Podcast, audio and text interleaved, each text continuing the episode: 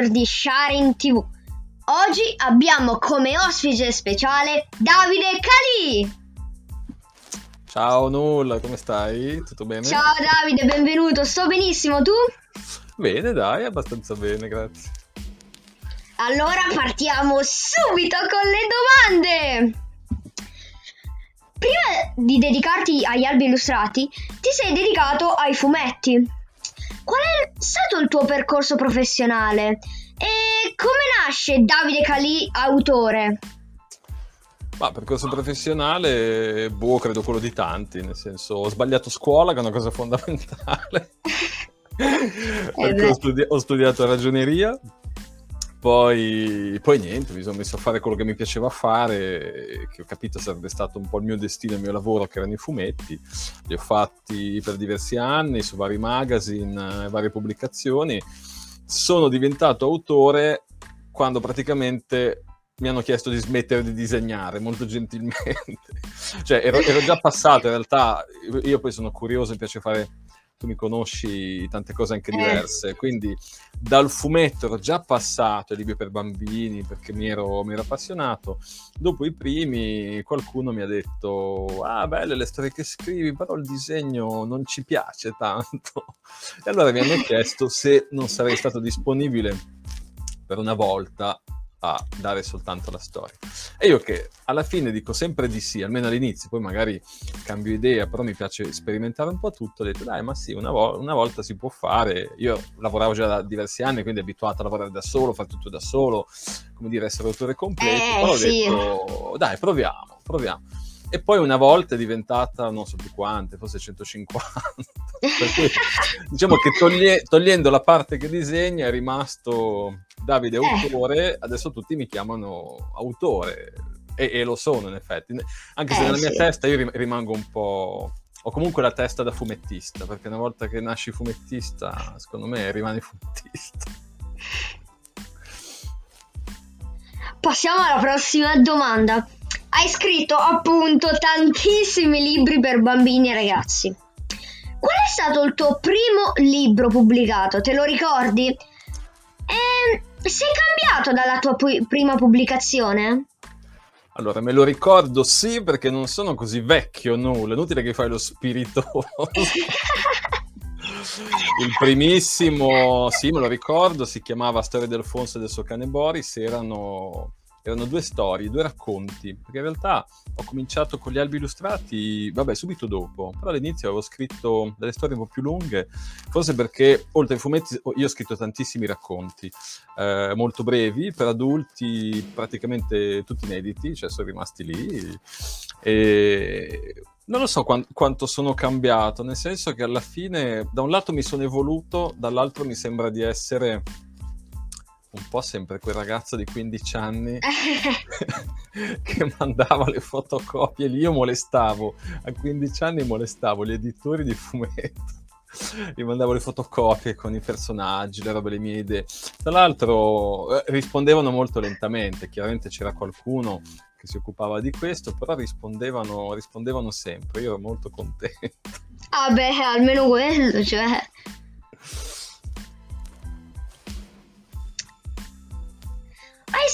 anche solo libri per adulti. E cosa c'è di, di diverso tra scrivere un libro per bambini e ragazzi e un libro solo per adulti? Ah, per adulti, vabbè, a parte come ti dicevo un po' la mia produzione di narrativa breve che è rimasta lì nel cassetto, in realtà per lo più ho scritto fumetto, qualcosa di fumetto per adulti. Eh, è uscito un paio di anni fa un fumetto insieme al disegnatore Squaz, ho fatto un paio di altre cose in Francia, ne ho fatto un altro con eh, Veronica Veci Caratello, eh, altrimenti per adulti adulti ho fatto l'anno scorso, ho pubblicato con Ope Edizioni una serie di racconti brevi ispirati a delle tavole già fatte di ehm, Virginia Mori. Eh. La, la differenza eh, non lo so.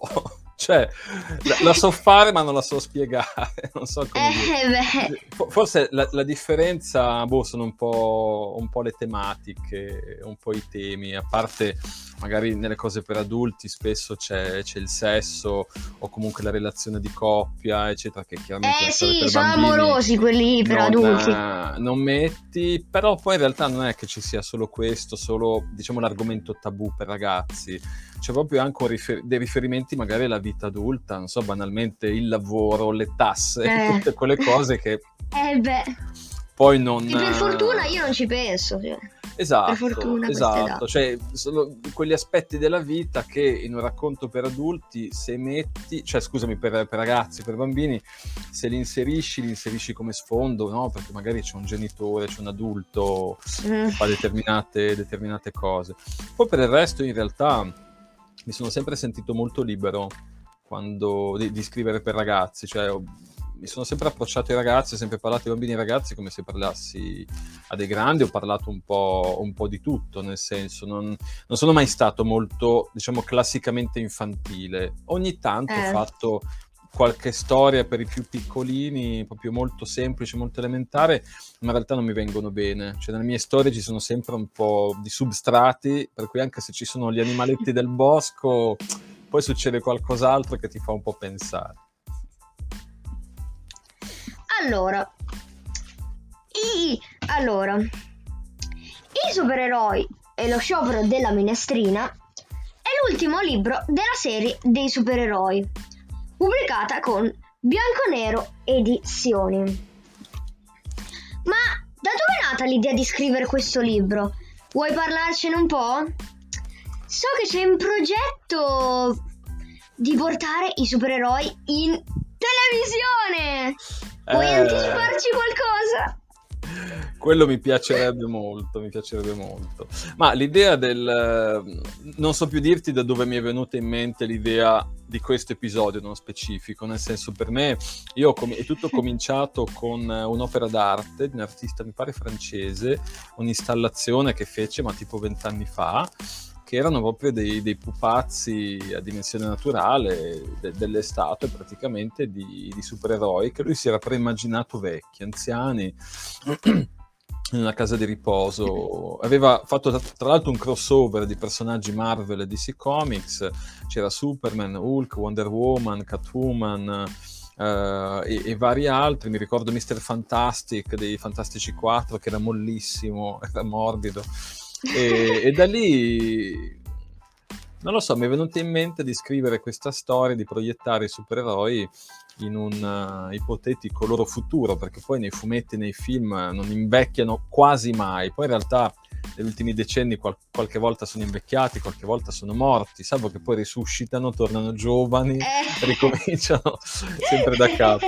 E invece io ho immaginato di proiettarli proprio in quella fase un po', un po finale no? della vita in cui condividono diciamo, la loro esistenza in una casa di riposo.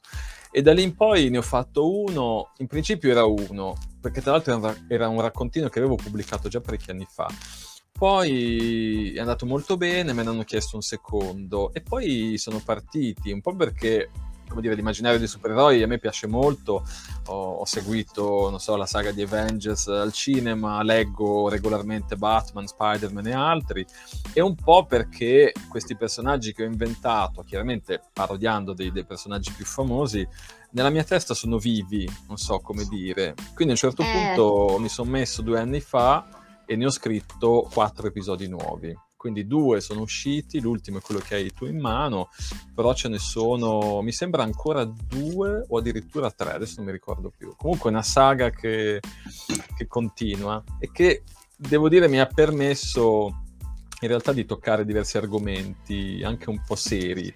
Purtroppo diventa... fanno ridere, ma gli ultimi episodi, soprattutto l'ultimo, vi farà piangere un po'. ah, proprio così. E, e, invece la serie TV, beh, è un progetto, è un progetto che abbiamo, adesso vediamo, ho visto che Giulio Scarpati ha, ha, ha, un, po', ha un, po', svelato il segreto, è un, è un, annetto insomma che ne discutiamo, con Giulio ci siamo in, in, incontrati, diciamo incrociati l'anno scorso per via di un cortometraggio che lui voleva realizzare sua sorella, che poi l'editrice di Bianco e Nero, ci ha messo in contatto, poi purtroppo c'è stato il Covid, quindi è stato eh, un po' com- complicato tutto quanto. Tra l'altro, que- questo corto durava solo 15 minuti, quindi in un paio di giorni, grosso modo, di lavoro avremmo risolto tutto.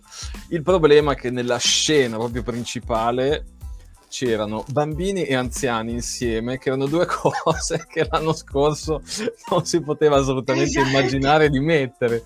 Tra l'altro è ambientato in una casa di riposo, perché anche lì ritorna, non so perché, eh, questo discorso della casa di riposo. Quindi morale, vabbè, quello l'abbiamo per il momento accantonato, eh, però poi abbiamo cominciato a sentirci ogni tanto, io gli ho fatto questa proposta e a me in effetti piacerebbe portare i supereroi in tv in, uh, in live action, quindi con, non con una serie animata ma con, uh, con attori veri. Mm. È una bella idea. allora, mentre nella serie dei supereroi si parla di anziani che vanno in pensione in eccolo qua. Ora o mai più si parla proprio di come trascorrere il tempo quando si è anziani. E secondo te Davide quanto è importante godersi proprio la vita? E quanto è importante il tempo ma il tempo per me è un po' un'illusione, nel senso che non credo molto al tempo, cioè il tempo è una convenzione, poi è una cosa astratta. Il tempo, quando si dice non ho tempo di fare una cosa, in realtà non hai voglia di fare quella cosa, oppure non riesci a, a trovare lo spazio per farla perché hai tanti impegni, però è proprio una forma mentale. Io credo molto al tempo, lo dico sempre a, alle persone che vengono nei miei corsi, perché spesso quando faccio i corsi di workshop di scrittura, vengono persone che mi dicono io vorrei scrivere ma non ho tempo e dico sempre quel tempo lì che cercate non esiste perché un tempo è una forma mentale che è un po' un ideale, cioè le persone che non scrivono pensano che chi scrive lo faccia in un momento particolare della giornata o della settimana, eh, in uno spazio particolare, eh, spesso si immaginano lo scrittore sotto l'albero circondato da cerbiatti, conigli e topolini, mentre invece è un lavoro come un altro che tu fai anche quando sei al supermercato che fai la spesa, ti viene in mente un'idea, torni a casa e la scrivi. Per cui io credo molto a, come dire, al tempo che ti trovi, ti trovi un po' tu. Quel libro invece l'ho scritto un po' per un altro motivo. Eh. Que- questa della pensione è un'angoscia ehm, come dire, un'angoscia conto terzi che io, diciamo, provo da un sacco di tempo. Nel senso, io, chi, chi, fa il mio mestiere da autonomo non andremo mai in pensione. Se la salute ci assiste, lavoreremo fino alla fine, no? O finché non decideremo di smettere. E, e invece mi ha sempre dato molto da pensare quelle persone che hanno un, un, diciamo, un, mestiere più convenzionale, che quindi hanno anche chiaramente l'aspettativa della pensione, per fortuna, per smettere di, di lavorare. Però mi ha sempre dato ansia, per qualche motivo, sentire queste persone parlare come dire, della loro vita in prospettiva della pensione, cioè quelli che contano gli anni, del tipo mi mancano 15 anni per andare in pensione e poi sarò libero. Io dico, ma è meglio se sei libero adesso, nel senso tra 15, cioè quando andrai in pensione poi sarai anziano, sarà difficile fare tutte le cose che avresti potuto fare prima, quindi sarebbe meglio eh, coltivare degli interessi, ricavarti lo spazio per fare le tue cose, viaggiare, fare tutto quello che ti viene in mente, perché poi quando arriva la pensione è una botta lotta ma dura, è come quando esci di prigione, nel senso il più della vita è passato. E, e a me questa, questo vivere in aspettativa no, di questo grande momento di libertà, ma senza approfittare di quello che hai e pensare che tanto verrà un giorno, tra 40 anni, a me è una cosa che mi ha sempre dato un po', un po' da pensare, forse perché sono allergico all'idea di fare diciamo, un lavoro convenzionale, è sempre stato un po' un mio terrore fino a quando ero ragazzo l'idea di fare un lavoro normale, eh, io mi sono impegnato a fare quello che volevo per sfuggire all'idea di dover fare un lavoro vero.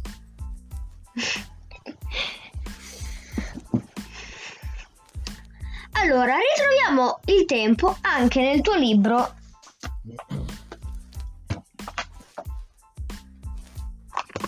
Un tempo per ogni cosa. Questa volta si parla di quanto poco ci godiamo le cose che abbiamo. Ma chi è veramente Edgar, il protagonista, e come nasce il suo personaggio? Allora, qui diciamo che il tempo è venuto forse un po' più fuori in questo libro eh, cioè, per volontà di Valentina Maiche, l'editrice di Kite, eh, che ha modificato il titolo perché in principio era diverso, era riferito eh, ad Edgar e alla sua passione per, per gli, or- gli, orologi. E, ed è stata lei, diciamo, ad estrapolare un po', eh, come alle volte fanno, fanno gli editori, insomma, che hanno uno sguardo esteriore no? rispetto ai testi, magari riescono a tirare fuori delle cose che tu non avevi visto. E lei ha estrapolato proprio questa, questa tematica del tempo. Edgard è un po'... Boh, forse il mio contrario, non lo so. Sono, in questi due libri ho, ho raccontato qualcosa... Alle volte, alle volte, quando scrivi, no? Racconti di te stesso. Qualche volta invece hai bisogno di raccontare l'opposto di te stesso. Non lo so, è un modo forse eh, per stemperare la paura di diventare quella cosa lì, non lo so. Per, per, cui, per cui sia un po' il mio contrario, nel senso che è un personaggio estremamente abitudinario, estremamente legato a dei riti che che si è dato lui senza motivo, nel senso potrebbe mangiare quando gli pare, invece c'è un orario preciso per mangiare e ha anche la sveglia che suona. Quello sono un po' io, eh? io mangio un po' orari come gli anziani, eh, allora... agli, agli orari, orari fissi però poi in realtà ho delle giornate molto più disordinate, disorganizzate, meno inquadrate. No? Eh beh, ma quello in realtà un po' anch'io. A parte la scuola. per cui come mi è venuto in mente, non lo so, semplicemente poi sai, abbastanza spesso le storie mi vengono in mente senza che io le vada a cercare, senza motivo. Poi ci sono quelle commissionate, ci sono quelle che sono il seguito di un'altra, eccetera, eccetera, o sono ispirate magari a un disegno, a un qualche cosa. Eh, la maggior parte delle volte mi vengono proprio boh, senza motivo. Il fatto che mi siano venute in mente, sono state pubblicate insieme, mi sono venute in mente in due momenti diversi queste due sul tempo, però eh, comunque in anni, in anni, molto recenti, per cui evidentemente il tempo passa e c'è qualcosa nel mio cervello che riflette su questo tema.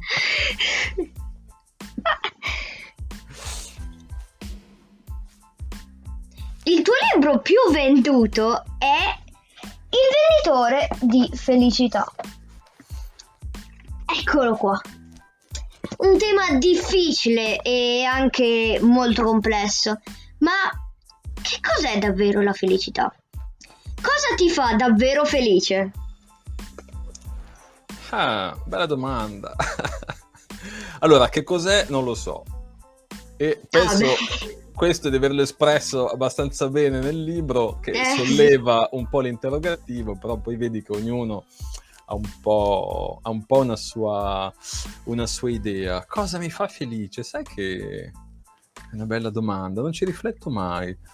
Perché la felicità è proprio una, una roba, non lo so, che ti esce dal cuore, che, che non, non, hai programmato. Eh, non lo so, senz'altro suonare la musica mi piace. Poi vabbè, sono un po' le, le, le, mie passioni, però per esempio quando suonavo ero veramente, veramente contento, perché la musica è una dimensione veramente molto bella. Poi è ovvio, è bello il mio lavoro, tutto quello che faccio, eccetera, eccetera, però la musica, forse perché non sono riuscito a farla diventare un lavoro, quindi quando è successo che suonassi era un po', un po eccezionale, era proprio una roba, una roba strana da descrivere, avvolgente in tutti i sensi, molto molto bella. Quello mi piace, mi piace molto e, e, di solito insomma mi rende felice. Adesso un po' che non suono, però è una cosa che mi piace. Tra i tuoi ultimi libri c'è L'isola delle ombre, in cui si parla di brutti sogni e allo stesso tempo di animali estinti. È un libro molto particolare. Come nasce l'isola delle ombre? Secondo te l'estinzione potrebbe essere il brutto sogno del genere umano? Ah, che domandone. Scusami, ma allora il libro nasce eh, da un mio viaggio in Australia, ormai sono quasi dieci anni, perché sono stato nel 12, era stato molto bello. E, già durante il viaggio di ritorno, insomma, ho girato 15 giorni, ho, ho, visto mille persone, fatto mille cose, è stato anche molto, molto intenso, molto stancante, perché poi era un tour, diciamo, di, di lavoro. E non so, mi è venuto in mente di raccontare qualche cosa con animali australiani per fare un po' un omaggio miei, alle persone che mi avevano invitato ospitato e che mi avevano spiegato che raramente nei, nei, libri in Australia ci sono animali, diciamo, extracontinentali. Gli australiani sono proprio un po' un mondo a parte perché è un'isola continente, sono veramente all'altro capo, l'altro capo del mondo, hanno tra l'altro una fauna che è meravigliosa e, e lì semplicemente io sono molto appassionato del tilaccino, è un animale che non conoscono tutti e, e che quindi ha la mia simpatia, un, un, animale un po' particolare. E poi non ti so dire effettivamente come sia, perché sono, sono passati un po' di anni, come sia venuta fuori la storia, ma penso un po' come tutte le altre, nel senso io scrivo, e, boh, comincio e non so dove vado a finire. Io intanto, la mano? Io, sì, io intanto comincio, poi alle volte, vabbè, la storia magari come dire, si ferma dopo 5 minuti, o alle volte invece prende le, le sue gambine e comincia ad andare, e lì effettivamente mi è venuta fuori eh. questa storia particolare. Poi ha avuto una genesi un po', un po' complessa perché non è stato subito facilissimo trovare l'illustratore adatto insomma, per, per, questa storia. Poi abbiamo cominciato a lavorarci con, con Claudia Palmarucci, ci è voluto un po' perché nel frattempo ci sono, abbiamo avuto insomma, un po' di problemi dovuti anche purtroppo al terremoto che ha colpito la regione, la regione, dove abita e alla fine ne è venuto fuori una lettura anche molto, come dire, molto particolare, cioè il tempo poi è servito anche per, eh, per riflettere no? sui vari strati che compongono un po', un po' questa storia. Infatti dei libri che abbiamo fatto insieme eh, fatti salvi i riferimenti, eh, diciamo, a- alla pittura che ci sono sempre nel, nel, suo lavoro, però questo secondo me è quello che abbiamo fatto insieme con più strati, perché c'è proprio un po' lo strato del sogno, dell'incubo, eh, c'è lo strato poi delle cure, a un certo punto c'è un po' il manualetto del dottore che per ogni tipo di sogno, di, cat- di brutto sogno ha un po' la sua, la sua medicina. Mm. Allora, tu hai scritto un po' di tutto, ma c'è ancora un argomento che, di cui non hai scritto che invece vorresti scrivere? Allora, argomenti ancora inesplorati, ti direi di sì, per fortuna, spero. Però al momento non c'è nulla. Non c'è nulla sul quale io abbia in mente di scrivere, perché poi. Ah. Cioè, se tu leggi le mie cose da fuori, si vede che io, insomma, ricasco spesso in alcune tematiche. Una è senz'altro l'amore, poi c'è il viaggio, poi c'è la morte, il tempo, certe riflessioni un po', se vuoi, un po' filosofiche. Però non è che io lo faccia di proposito. Tipo, negli anni recenti ho spesso raccontato degli anziani, dei vecchi non lo so perché, forse perché sto diventando vecchio io, stanno diventando vecchi i miei genitori, ho, paura di invecchiare. Eh beh, non so, però non sono uno psicologo, quindi non te lo so dire. Però questo per dire, poi ci, ho, ho, ho, raccontato tanto l'amore, ci sono tanti temi che ritornano, però non lo faccio praticamente, praticamente mai, eh, come dire, volontariamente, cioè non mi metto lì e dico adesso scrivo una storia di questo, cioè questo qualsiasi cosa sia, esce fuori un po', un po da solo. Quindi ci sono degli argomenti che non, ancora, ancora, non ho trattato e stanno venendo fuori mentre scrivo, cioè mentre tipo quest'anno è un anno un po' particolare, ho scritto delle storie strane e le ho messe un po', in principio le ho messe un po' da parte dicendo boh, non so, è strana persino per me, non la, non la capisco tanto. Adesso mi sono reso conto che è iniziato probabilmente un periodo nuovo in cui sto scrivendo delle storie tutte un po' diverse tra di loro e, e, diverse da quello che ho scritto fino adesso. Però non so dove sto andando, non so perché lo faccio. Quando avrò finito, probabilmente tra un po', viste, viste nell'insieme da lontano, si potrà dire: Ah, però vedi che quello è il periodo in cui Davide scriveva, non so, in un certo modo.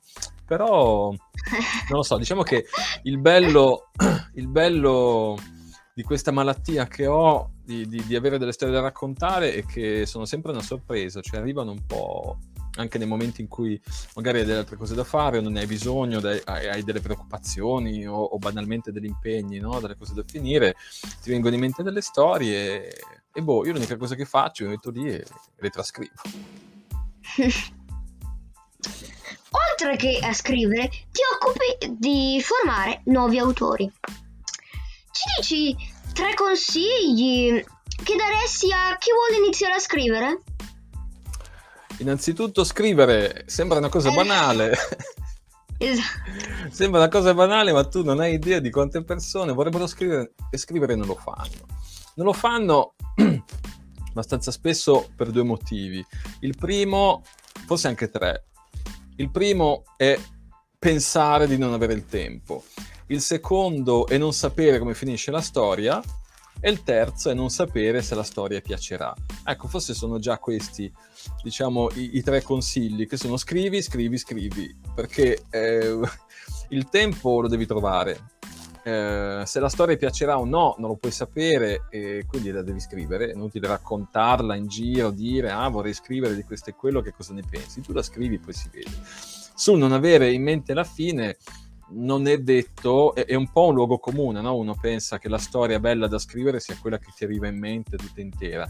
Io però non so se la Rowling, quando le è venuto in mente Harry Potter, avesse in mente tutti i romanzi, i film, gli spin-off, tutto quello che ha fatto, nel senso credo che il personaggio sia cresciuto un po'. E questo succede anche a chi scrive cose cose più piccole. Per cui il, il, consiglio senz'altro in generale è scrivere e scrivere, l'altro leggere. Anche questo sembra scontato, ma credo che sia una cosa, una cosa fondamentale. Innanzitutto per vedere che cosa c'è in giro, che cosa è stato fatto, che può essere di spunto, ma non di, di, spunto per copiare, per dire ah faccio anch'io la stessa cosa, ma per renderti conto che cosa puoi raccontare fino a che punto puoi puoi rendere delle cose che tu pensi che siano tue, eh, personali, che non interessano a nessuno, invece le puoi, le puoi rendere narrative. Poi per sapere cosa c'è in giro, perché invece ti può capitare effettivamente di avere un'idea geniale e, e, scopri che l'ha già avuta qualcun altro, quindi non è il eh, caso sì. forse di, di, farla vedere in giro. E poi senz'altro per divertirsi, perché poi quando scrivi è, un, è una cosa molto bella, una bella sensazione quando rileggi quello che scrivi poi diventa lavoro, nel senso io non rileggo mai le cose mie per piacere mio, devono essere passati, non so, parecchi anni, altrimenti le leggo come tutti perché devi fare editing, devi ri- rivedere i testi, eccetera, eccetera. Quindi per il mio divertimento leggo le cose degli altri e le cose degli altri poi alla fine mi portano sempre qualcosa eh, che io riporto anche, anche in quello che scrivo. Mm. Allora, sei sempre molto vulcanico e sempre pieno di idee. Quindi, a cosa stai lavorando in questo momento? Vuoi farci un piccolo spoiler? E... Eh. Adesso parecchie cose, sto chiudendo un po', un po di libri, uh, diversi italiani, diversi francesi, devo cominciarne uno nuovo americano, però c'è ancora un po' di tempo, ma c'è da studiare un po' perché è un libro commissionato su un tema particolare per cui ho bisogno di leggere un mm. po'. Poi in realtà sto preparando un po' di viaggi, un po' di workshop perché insomma tutto si sta un po' riattivando, adesso un po' di inviti, un po' di uscite, un po' di cose da fare. Ho senz'altro un corso nuovo con uh, Marianne Balducci e probabilmente, che però non vedrete perché è una situazione chiusa, insomma, in una scuola. E quello che vedrete invece è probabilmente una rubrichina, ci stiamo un po' ragionando, una cosina da fare una volta alla settimana che abbiamo in mente da un po' per, per vederci, per divertirci. Poi ho lanciato vari progetti, diciamo, esplorativi di scrittura all'interno dell'agenzia per cui lavoro. Ho costituito un nutrito gruppo di lavoro che per i prossimi tre mesi produrrà storie in serie eh, per chiaramente essere pubblicate e nel frattempo ho cominciato a, a mettere in vendita eh, i, i, progetti di storia che ci sono arrivati durante l'estate. Ne ho selezionati una buona trentina, quindi mm. ne ho un bel po'. Diciamo che questo è un po' il mio panorama, almeno per i prossimi tre mesi. Poi da gennaio in poi non lo so, vediamo cosa succede a dicembre. Eh beh. Di salutarci, consigliaci tre fumetti. Oh mamma, tre fumetti. Guarda, io sono nel mood da un po' di tempo, tornato nel mood con tutti e due i piedi di uh, Marvel, per cui mi Anch'io. sto comprando e ricomprando roba Marvel. Marvel eh, in realtà sono tra Marvel, DC e Dark Horse. DC compro Batman. Adesso sto seguendo Batman uh, Future Nation, che è una miniserie, mi pare siano 4 o 6 issues però sto facendo un po' gli occhi dolci a Batman Black and White che è uscito da un po' di tempo, hanno ra- fatto la raccolta, l'omnibus, sono credo 6.000 pagine, non lo so, di storie di Batman in bianco e nero. Poi sto facendo la corte anche agli omnibus di Daredevil perché ne ho perso diversi di Bendis e quindi sono, si trovano a prezzi un po' alti su, su internet, le raccolte costano meno e poi sto rileggendo invece La Pinot di Louis Trondheim, che in Italia è arrivato tanti anni fa, ma poi non, non è piaciuto tanto. Invece ho continuato a seguirlo. E, tra l'altro è l'ennesimo personaggio che anni fa eh, è morto, mi pare nell'ottavo episodio, ha un incidente, anche i fumetti sono comici, però sono molto, diciamo, realistici, ra- raccontano storie di amici ambientate a Parigi, varie avventure, varie cose. A un certo punto, mi pare, di un incidente muore e dopo un paio d'anni l'autore ha deciso di resuscitarlo senza dare nessuna spiegazione, quindi presumibilmente sono dei prequel, cioè delle, epis- delle cose successe prima, però morale sono contentissimo, ho ritrovato come ritrovare un vecchio amico e quindi mi sto comprando i, i nuovi episodi e guarda un paio me li, me li hanno consegnati stamattina, quindi so cosa fare nel weekend. Ah, vabbè.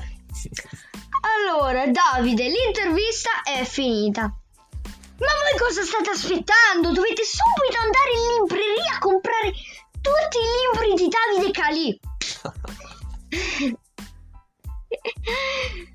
Ringrazio moltissimo Davide per questa bella chiacchierata. E vi Grazie aspetto per la prossima puntata di Più Libri Junior. Ciao ciao!